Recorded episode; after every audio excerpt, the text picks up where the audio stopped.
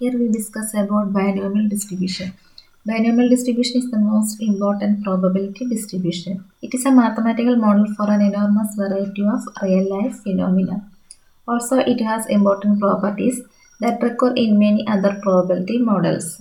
A binomial experiment consists of n independent binomial trials, all with the same probability of yielding a success. The outcome of the experiment is x success. The random variable x takes values 0, 1, 2, etc. up to n with the probabilities f of x. We can give a formal definition for binomial distribution as follows.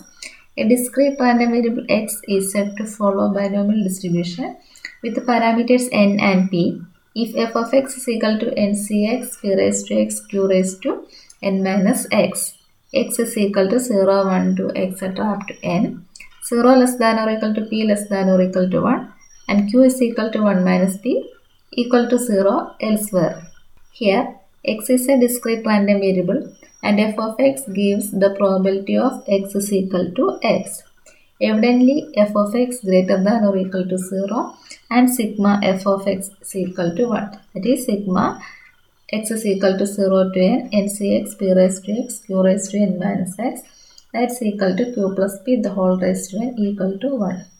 This distribution is called the binomial distribution because f of x is the x plus 1th term of the binomial expansion of q plus p the whole raised to n.